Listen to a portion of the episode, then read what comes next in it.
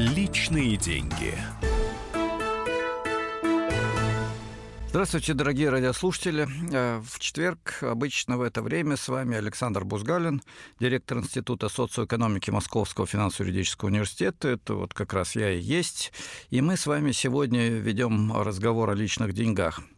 Э, мне очень часто э, пишут, спрашивают радиослушатели, люди, с которыми я общаюсь, э, Александр Владимирович, почему вместо разговора о содержимом нашего кошелька вы всякий раз рассказываете то про пенсионную реформу, то про то, что может и должно делать правительство, и почему оно делает что-то немножко другое, или, прямо скажем, совсем другое. Нам бы что-нибудь такое поближе к тому, что касается нашего каждодневного дохода, каждодневных трат, магазина, Э, офиса, в котором мы работаем, завода, на котором мы работаем. Вы знаете, дорогие радиослушатели, э, тайна любой экономики, современной мировой экономики, современной российской экономики состоит в том, что наш с вами доход, цены в магазине или э, цены на услуги коммунального хозяйства, возможность приятно, талантливо, красиво с пользой для себя и для общества провести свободное время, работать с интересом. Вот те вопросы, которые волнуют каждого из нас, эти вопросы, к сожалению, в значительной степени разрешаются только при помощи исследования серьезных, больших, трудных вопросов мировой и российской экономики. Э, от каждого из нас в нашей рыночной системе, ну, насколько она наша, это интересный вопрос – в той полурыночной, отчасти квазирыночной экономике, которая сформировалась в России после распада Советского Союза, от нас, от каждого из нас зависит не так много, как хотелось бы. Сказав эти слова, я нарушил первую заповедь э, всякого либерального экономиста. Э, каждый хозяин своей судьбы, каждый кует сам свое счастье, каждый сам наполняет свой кошелек, э, все возможности есть, свободная конкуренция, свобода предпринимательства. Ну, немножко иногда мешает бюрократия, немножко иногда нас защищает и поддерживает бюрократия. А в целом главное – конкурируй и доказывай, что у тебя есть талант предпринимателя. Все. Точка. Позволю себе с этим не согласиться и обозначить тему нашего сегодняшнего разговора. Что зависит от человека и что зависит от общей ситуации в экономике России, в экономике в мире. Вот на эту тему мне хотелось бы с вами поговорить сегодня и использовать в качестве предлога знаменитую поговорку либеральных экономистов. Э, вот, дескать, наши оппоненты, говорят они, э, сторонники социал-демократии, социалистических идей, шведского типа капитализма с социальной защитой, они хотят человеку дать рыбу, э, если человеку дать рыбу, то он будет сыт один день, а вот если человеку дать удочку, говорят они, то тогда он будет ловить себе рыбку, и поэтому задача предоставить каждому возможность заниматься бизнесом. Вот э, очень красивая постановка вопроса, но я позволю себе в первой части нашего эфира, которая не так уж и велика, поговорить пока на языке образов, использовав э, довольно интересный полуанекдот, полупритчи из интернета. Итак, если говорим о рыбе и рыболовной удочке, ну давайте прежде всего задумаемся, даже если вам дали удочку, э, где вы будете ловить рыбу? Э, если говорить об абстрактной картинке, то, видимо, в реке, ну, море – это не совсем то место, где ловят при помощи удочки. Итак, река. Есть ли место, которое еще не застолблено – если переводить на язык бизнеса, есть ли то пространство, где вы можете проявить свою инициативу, или большая часть этого пространства уже монополизирована, поделена между крупными предпринимателями, их мелкими контрагентами, их мелкими субпоставщиками, катериализаторами, их продукции, легко ли втиснуться? Видимо, по крайней мере, непросто. Это раз. Два. Вопрос, что такое удочка. Удочка в современных условиях – это э, в идеале высокотехнологичное оборудование, которое позволяет производить современные виды изделий. Хороший малый бизнес – это бизнес, который производит высокотехнологичную продукцию, а не просто печет пирожки. Да и пирожки сегодня, чтобы печь, надо иметь э, достаточно современное оборудование, а не просто э, духовку и газовую плиту с духовкой. Я не умею печь пирожки, поэтому, видите, плыву, э, придумывая, что именно необходимо для того, чтобы печь пирожки.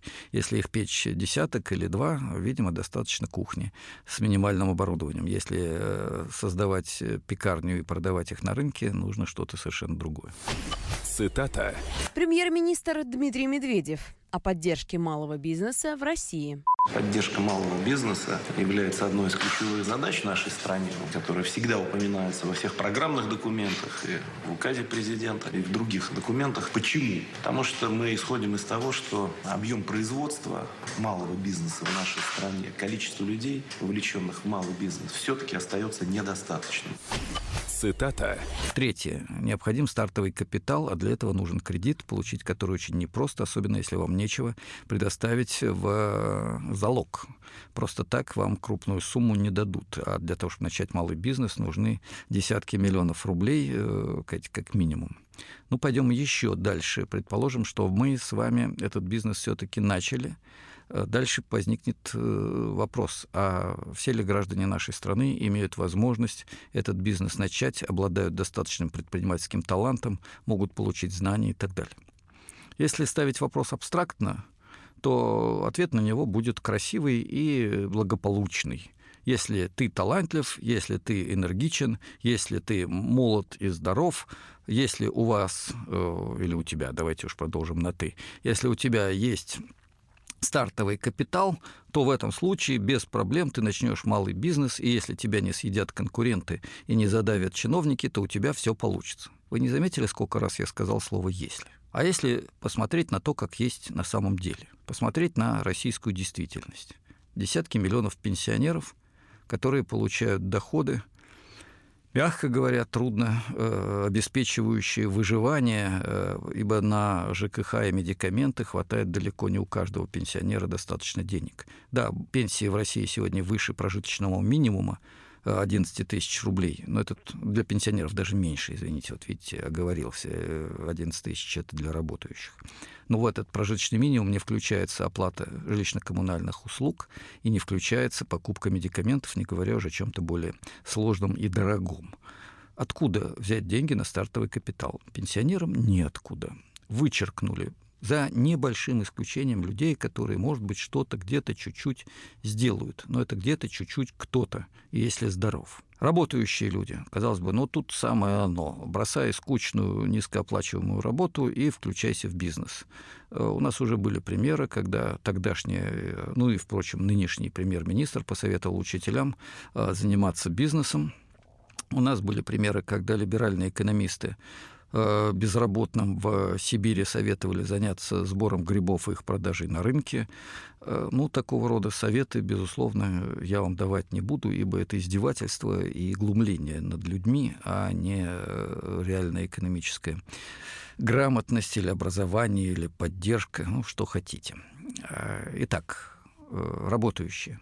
Ну, прежде всего, 20 миллионов тех, кто получает минимальную заработную плату или ниже – вы скажете, а как ниже? А ниже так, что вас переводят на полставки, на четверть ставки, и никаких проблем. Э, Причем это касается далеко не только бездельников, лодырей и неквалифицированных людей. В Академии наук, кандидатов наук, молодых, талантливых ребят переводят на полставки младшего научного сотрудника со степенью, и они получают аж 7-8 тысяч рублей в месяц. Вот такая замечательная история. И это Москва даже, а не периферия, не глухомань. Таких примеров, к сожалению, немало. Итак, 20 миллионов тех, кто живет едва ли не в проголодь. Могут они реально, получив удочку неизвестно откуда, или взяв удочку в кредит, начать ловить рыбу? И что из этого получится? Сказка для них? Я думаю, что сказка. Есть еще половина граждан России, которые получают менее 30 тысяч рублей в месяц. У нас медианная зарплата 30 тысяч рублей в месяц. А им как? Им откуда найти деньги на удочку и как откупить место для ловли рыбы. Поставим здесь многоточие. К сожалению, первая часть нашего эфира закончилась несколько раньше, даже чем я ожидал. Мы продолжим нашу тему после буквально нескольких минут перерыва. Не э, выключайте ваше радио, не переходите на другую волну. Мы продолжим разговор об удочках и рыбе. Личные деньги. Главное аналитическое шоу страны. Михаил Владимирович Юрьев, Михаил Владимирович Леонтьев, Илья Савельев. Это главтема. Они знают, как надо. Мы несем свою миссию выработать мысль о том, как должно быть. Программа «Главтема» на радио «Комсомольская правда». Слушайте в прямом эфире каждый четверг с 20.00 по московскому времени.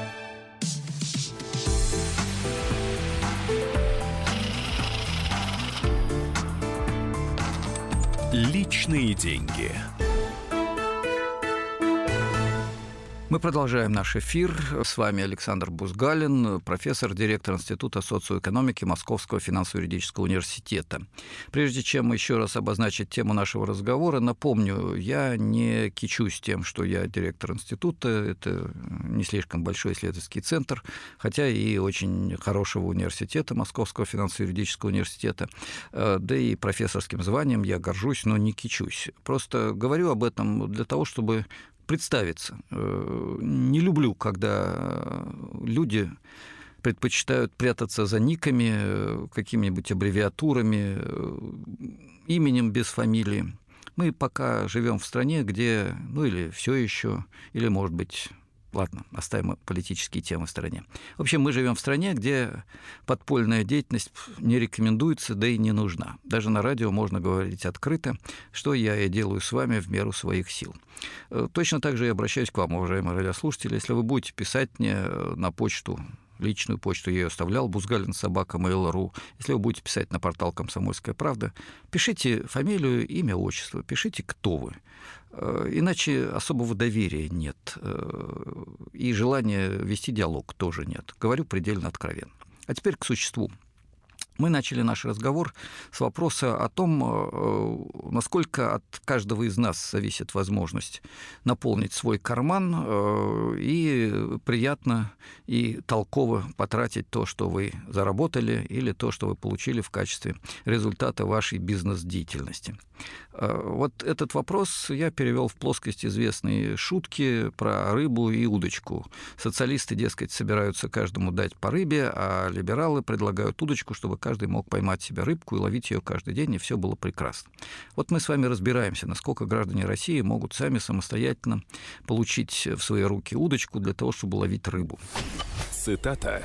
Алексей Кудрин, глава счетной палаты, о госпрограмме по поддержке бизнеса. В стратегии развития малого и среднего бизнеса указано, что нам нужно увеличить до 2030 года в два раза долю предприятий ВВП с 20 до 40 процентов. В соответствии под программой указан другой показатель – достигать 42 единиц в расчете на одну тысячу человек населения. То есть деньги и результаты у нас никак не соотносятся в наших программах. Бюджет живет своей жизнью, а госпрограмма своей. По экспертной оценке счетной палаты 31 утвержденная госпрограмма в той или иной степени не соответствует документам стратегического планирования. К сожалению, стало плохой привычкой, что в разных документах ставятся разные задачи, которые не соотносятся между собой. Это подтверждает, что система стратегического планирования у нас сегодня не работает.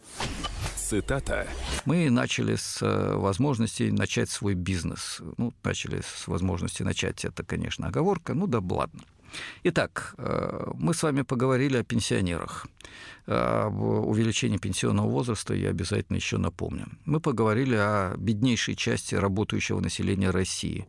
20 миллионов человек, которые получают порядка 10, миллион, 10 миллионов, 10 тысяч рублей в месяц и могут ни в чем себе не отказывать. Многие получают меньше, работая на пол или четверть ставки. Сейчас э, давайте поговорим о половине населения России, которое получает порядка 30 тысяч рублей в месяц или меньше. Напомню, медианная заработная плата, та, которая отсекает половину бедных от половины относительно богатых, у нас э, не достигает 30 тысяч рублей в месяц.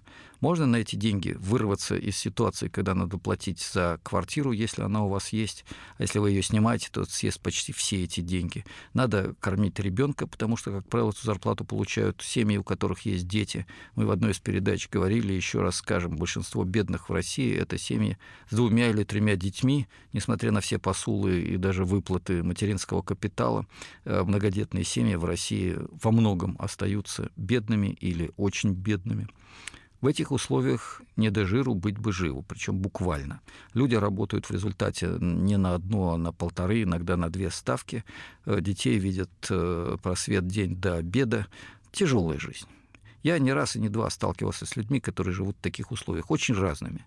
Водители такси в провинциальных городах, которые за баранкой проводят круглые сутки, ну, я преувеличиваю слегка. Э, с одним из таких водителей, когда мы ехали, я разговорился, говорю, ну, вы когда вы ходите на работу? Говорит, ну, как когда? Говорит, по-разному, в 7-8. Я говорю, а с работы когда? Говорит, ну, в час, в два. Я говорю, ну, и после обеда можно отдохнуть, поспать. Он на меня посмотрел и как-то грустно рассмеялся. Говорит, да ночь в час-два, ты откуда свалился, мужик? Вот э, нормальный график. Я говорю, а с выходными как? Какие выходные? Ты с Луны, что ли, мужик? Откуда ты? Я говорю, из университета, из Москвы. Ну, видно, жизни вы не знаете. Давайте посмотрим на университеты. Ну, не на самые лучшие, элитные, где преподаватели получают нормальную заработную плату, а на обычные региональные вузы.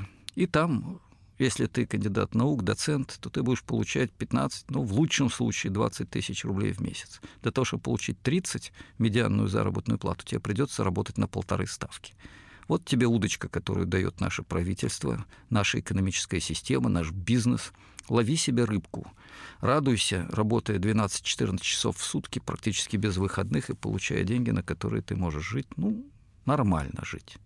Если вы скажете, что я преувеличиваю, я скажу нет. По данным в ЦИОМ, социологический центр, близкий к правительству, не оппозиционный, э, обычно на его данные ссылаются э, представители правящей партии. Вот этот центр сказал, что людей, которые говорят о том, что у них не хватает денег на еду, у нас порядка 10%. Людей, которые говорят, что денег на еду хватает, но э, на хорошую одежду денег уже не хватает, еще 30% еще десятки процентов говорят о том, что у них не хватает денег на приобретение нормальных, качественных, модных, ну не модных, новых, достаточно современных товаров длительного пользования. Вот такая ситуация. Кто-то мне возразит, зато машины чуть не в каждой семье. Да, но если вы посмотрите на эти машины, то окажется, что более половины из них имеют более чем солидный возраст, 10-15 лет и более. А цены на такие машины, посмотрите, 50, 80, 90 тысяч рублей. Такую машину купить можно, и более того, во многих случаях нужно, иначе до работы не доберешься. А сейчас еще цены на бензин поднимут, и будет совсем хорошо. При этом замечательная, опять-таки, красивая ситуация. Почему поднимают цены на бензин? Правительство что-то сделало не так, говорит президент. А кто назначил правительство, которое делает что-то не так? Не хочется ли вам задать этот вопрос, уважаемые радиослушатели, тому, кто так отвечает на ваш вопрос о повышении цен на бензин? Ну, доставим эту тему. Пойдем дальше. Дальше располагается относительно богатая часть э, населения России, которая действительно занимается малым бизнесом. Есть такая прослойка, хотя малый бизнес в России развит, пожалуй, слабее, чем в любой другой стране с рыночной экономикой и с таким уровнем валового продукта на душу населения, как Россия. Я уже не говорю о развитых странах, где действительно этот сектор играет большую роль. Причем в большинстве случаев этот сектор — это не мелкие лавочки, которые продают э, всякую ерунду или там варят хороший кофе или пекут те самые пирожки, о которых мы говорили в первой части передачи. В большинстве случаев это инновационные предприятия, которые разрабатывают ноу-хау, где работают высококвалифицированные специалисты с э, отличным образованием, ну, совсем не такой бизнес, как в большинстве случаев в России. Инновационный малый бизнес, стартапы — это все больше красивые разговоры, и он есть в России, но развит очень слабо. Кто же занят этим бизнесом? Да, этот слой есть. В большинстве случаев это люди в активном возрасте, люди, которые получили хорошее образование — люди, у которых был приличный бэкграунд, основания для того, чтобы этим бизнесом заняться, хорошие родители, приличная работа в прошлом. Эти люди получают доход порядка 100 тысяч рублей в месяц на душу. Эти люди имеют загранпаспорт, эти люди имеют две машины на семью, квартиру, хорошую квартиру или дом, приличный дом. Вы спросите, сколько таких людей? Таких людей в России максимум 15%. Это так называемый средний класс. Но это не средний класс. Это 15 максимум процентов тех, кто находится наверху. Причем 15 я говорю с завышением, с запасом, чтобы меня не упрекали в чрезмерной критичности. Вот это небольшой слой, который занят малым бизнесом. И эти э, активные деятели нашей экономики, когда звонят на радио «Комсомольская правда», вы свидетели этих эфиров, постоянно жалуются на то, как им трудно заниматься этой самой рыбной ловлей. Не, забыть, не забыли, да? Мы начали с того, что надо дать удочку, а не давать рыбу. Так вот, экономика, в которой каждому можно дать удочку, это экономика, в которой каждому обществом и социально-экономической системой предоставлена возможность действительно интересно прежде всего работать, ему гарантирована возможность получить качественное образование, раз, ему гарантирована возможность вести здоровый образ жизни, ему вылечат болезни, ему помогут заняться спортом, это два. Это экономика, в которой ему помогут получить переквалификацию, если его профессия устарела, это три. Это экономика, в которой есть большое количество качественных рабочих мест в общественном секторе. Это четыре. Это экономика, где частный бизнес не пытается хапать все, что можно, и вывозить за рубеж десятками миллиардов долларов ежегодно в офшорные зоны, а это экономика, где этот бизнес создает высокотехнологичные рабочие места. Не забыли? Нам президент обещал 25 миллионов высокотехнологичных рабочих мест некое время назад, да? Но об этом после перерыва, о том, что это означает для бизнеса и для каждого из нас с вами. Личные деньги. Проблемы, которые вас волнуют. Авторы, которым вы доверяете. По сути дела, на радио «Комсомольская правда». Дмитрий Потапенко. По пятницам с 7 вечера по московскому времени.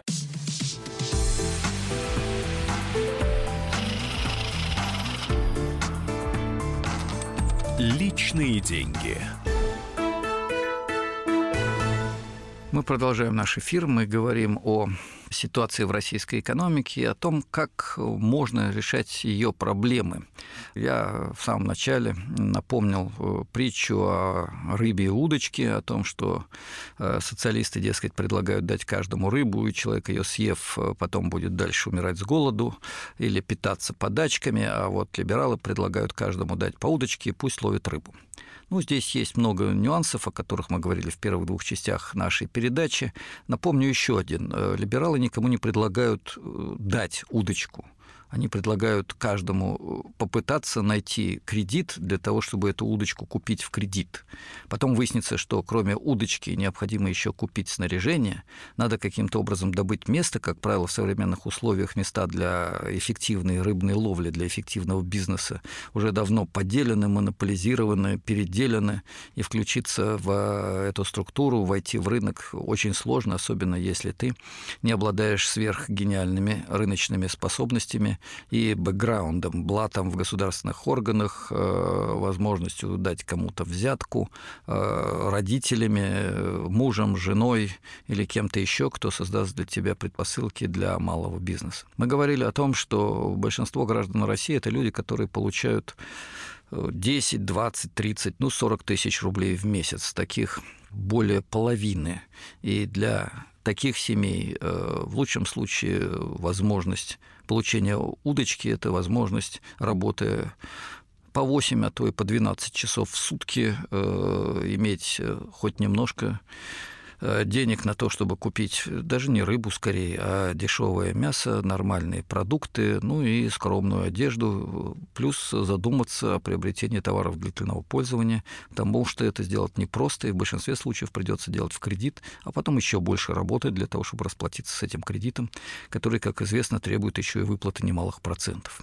А если вы влезли в ипотеку, то ситуация становится совсем замечательной. Вам тут нет до создания своего бизнеса. Это не случайная характеристика характеристика ситуации. Э, это не преувеличение. Если бы ситуация была другой, то, я думаю, у нас малый бизнес играл бы не ту жалкую роль, которую он играет в сегодняшней российской экономике. Да и бизнес этот далеко не одинаков. Но э, прежде чем говорить о удочках, давайте напомним все-таки о том, что есть э, широкий слой населения, который нуждается и должен получать эту самую бесплатную рыбу, должен получать бесплатные общественные блага, должны существовать трансферы, то есть э, не коммерческая, не эквивалентная передача ресурсов «ты мне, я тебе» на одинаковую сумму, а поддержка, прямая общественно-государственная поддержка. О чем и о ком идет речь? Ну, прежде всего, о еще нетрудоспособных гражданах, о детях, о молодежи, которые могут и должны получать доступ к э, образованию, и общедоступное бесплатное образование, в том числе высшее образование, является условием того, чтобы люди смогли ловить рыбу в современных условиях. Ибо сегодня нужна не удочка, сегодня нужны очень сложные снасти, э, которые требуют творческого использования творческим работникам. Вот здесь нужны социалистические принципы даже в рамках рыночной капиталистической экономики. Нужно общедоступное бесплатное образование, здравоохранение, культура, ибо творческий работник должен иметь доступ к культуре. Очень небольшой слой людей в сегодняшней России может за свои деньги, подчеркиваю, за свои деньги, э, приобрести услуги качественного образования, качественного здравоохранения и культуры. Такова реальность. Я говорил, таких людей у нас 15%, и это сказать, э, некоторое даже преувеличение со стороны автора. У остальных поставим здесь многоточие. Вот такая непростая ситуация в российской экономике, и это еще нетрудоспособные. Есть уже нетрудоспособные пенсионеры. Нам рассказывали о том, что увеличение пенсионного возраста даст много денег экономике, у нас тут же начнется экономическое развитие, деньги инвестируют, инвестиции принесут результаты, будет экономический рост, будет повышение пенсии. В общем, все просто прекрасно. Давайте посмотрим на эту ситуацию реалистично. Я еще раз напомню, я говорю о том, что есть слои, большие социальные слои, которые нуждаются в социальных трансфертах, нуждаются в прямой поддержке со стороны общества и государства. Итак, если мы увеличиваем пенсионный возраст до 65 лет мужчинам, 63, 63 года для женщин, это предложение правительства, что мы получаем в результате? Ну, во-первых, 40% мужчин не доживет до пенсии. 40% не доживет до пенсии. Если учесть, что продолжительность жизни у нас 70 лет, то после пенсии они проживут 5 лет в среднем. И это жизнь в условиях болезней на пенсию, которая не предполагает покупку лекарств. Ну или предполагает покупку самых простых лекарств по минимуму. Это пенсионеры. Это тяжелая ситуация, о которой нельзя не говорить прямо. Для женщин ситуация будет немного лучше. У нас только 20 с небольшим процентов женщин не доживает до 63 лет. Во-первых, 20 процентов это много. Во-вторых, вот давайте дальше разбираться – во-вторых, выяснится, что молодые бабушки, которые сегодня очень часто ухаживают за детьми, помогая молодым семьям нормально работать после того, как у женщины закончился отпуск по беременности и уходу за ребенком. В полтора года передать ребенка в ясли можно далеко не всегда, и в ряде случаев это очень дорого. Так вот, если мы убираем бабушек, мы создаем огромное напряжение, и мы теряем часть рабочей силы. И создаем проблемы. Раз. Два. Повышая пенсионный возраст, мы ухудшаем ситуацию на рынке труда. У нас по официальным данным 5% безработица, все очень неплохо, но реально у нас десятки миллионов людей, во всяком случае более 20 миллионов людей, заняты частично, неполный рабочий день, нестабильно. Это очень большой социальный слой и он будет пополнен, потому что если пенсионеры не уходят на пенсию, они создают дополнительные проблемы с занятостью. Кстати, о молодежи. Цитата. Эльвира Набиулина, глава Центробанка о том, как пенсионный возраст поможет снизить безработицу. В значительной мере принятое решение окажет положительное влияние на рынок труда. Больше будет людей, которые будут заняты в экономике. Конечно, для того, чтобы в целом избежать проблемы дефицита рынка труда, учитывая демографическую ситуацию, нужно прежде всего заниматься повышением производительности труда. Мы сейчас считаем, что безработица у нас находится на достаточно низком уровне, близком к равновесному. Но этот равновесный уровень в некоторых странах, он меньше. И он у нас может быть меньше, если будут вот эти вот структурные узкие места разрешены, и мобильность географическая, и межпрофессиональная, если хотите. Цитата. Если вы думаете, что повышение пенсионного возраста – это то, что не затронет вас и ваши интересы, то я напомню то, о чем мы говорили неделю назад с Олегом Николаевичем Смолиным, депутатом Государственной Думы, академиком, человеком, который очень активный и очень четко борется против повышения пенсионного возраста с фактами и цифрами в руках. Так вот, для молодежи это обернется ухудшением ситуации на рынке труда и усилением проблем с занятостью, кстати, наибольшая безработица у нас, как ни странно, среди молодых людей, получивших образование в не самых престижных вузах. Их очень часто берут э, как бы на работу. Словечко «как бы» я использовал не случайно. Испытательный срок – в ряде случаев вам полгода вообще не платят ничего, и потом только некоторых из десяти, там двух, трех, пять человек из десяти устраивают работать, да и то в ряде случаев на полставки.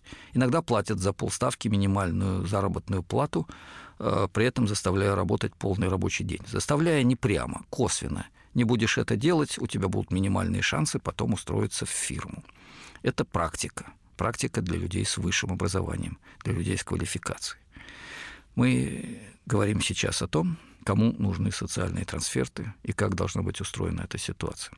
Повышение пенсионного возраста – это еще большее напряжение на рынке труда, это еще большие проблемы с тем, чтобы люди могли ловить рыбу, а не просто получать подачки, да?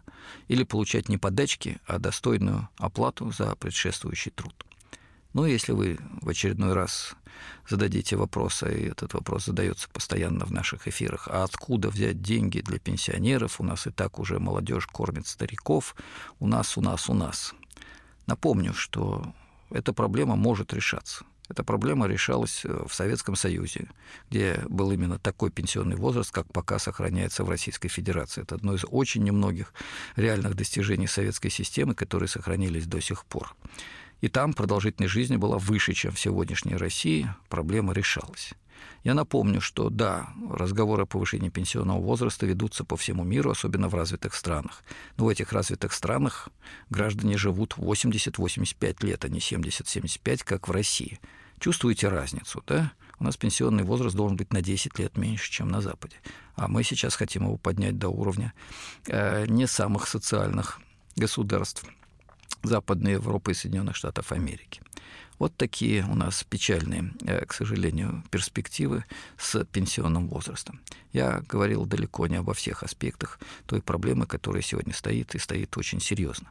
Добавлю только еще один, кстати, момент. Если мы повышаем пенсионный возраст, то в этом случае мы больше тратимся на работающих, безусловно, людей, на бюллетени и на медицину, ибо в большинстве случаев сегодня 60-летний человек – это человек больной в России. Это не самая радостная информация, но мне приходится говорить правду. Не пора ли сделать выводы? Я думаю, что пора. У нас осталось всего пара минут. Я хочу подчеркнуть. В реальной рыночной экономике, если говорить четко, то в условиях полупериферийного капитализма России, где власть принадлежит э, номенклатуре, состоящей из высшей бюрократии и крупнейших собственников капитала, миллиардеров. В этой системе говорить о том, что каждому человеку можно дать удочку, и тогда он поймает необходимое количество рыбы, это, по крайней мере, не точно. Это, скорее всего, просто ложь. Во-первых, потому что удочку не дают, а взять ее в кредит очень и очень сложно. Во-вторых, потому что большинство людей просто не имеет возможности заняться малым бизнесом. У них нет для этого ни стартовых ресурсов, ни потенциала, ни оснований. В-третьих, потому что есть очень широкий круг населения, еще и уже нетрудоспособные, люди с ограниченными физическими возможностями и так далее, для которых социальные трансферты есть фундаментальный принцип социального государства, о чем написано в Конституции Российской Федерации. Но остальные аргументы я озвучил в процессе передачи. Я думаю, что мы не будем повторять их, а просто подведем некоторый итог. Дорогие друзья, если мы живем в социальном государстве, как это написано в Конституции, если мы хотим, чтобы наша экономика и наше общество были не менее справедливы, чем общество капиталистической Швеции или капиталистической Финляндии. Если мы хотим, чтобы общественные богатства присваивали не только миллиардеры и миллионеры, которые не хотят платить прогрессивный подоходный налог, но хотят э, и добиваются от правительства повышения пенсионного возраста, добиваются этого от правящей партии, добиваются этого от президента. Если мы хотим жить все-таки в другом государстве, давайте как минимум честно и откровенно говорить друг другу. Что-то надо менять, что-то неладно в датском королевстве, что-то неладно в Российской Федерации с экономикой и общественным производством. Давайте всерьез задумаемся над этим. С вами был Александр Бузгалин, директор Института социоэкономики Московского финансово-юридического университета. Каждый четверг в это время мы говорим о сложных, больных, мучительных проблемах и о том, как их решать, о том, что делать. Но об этом в следующей передаче через неделю. Личные деньги.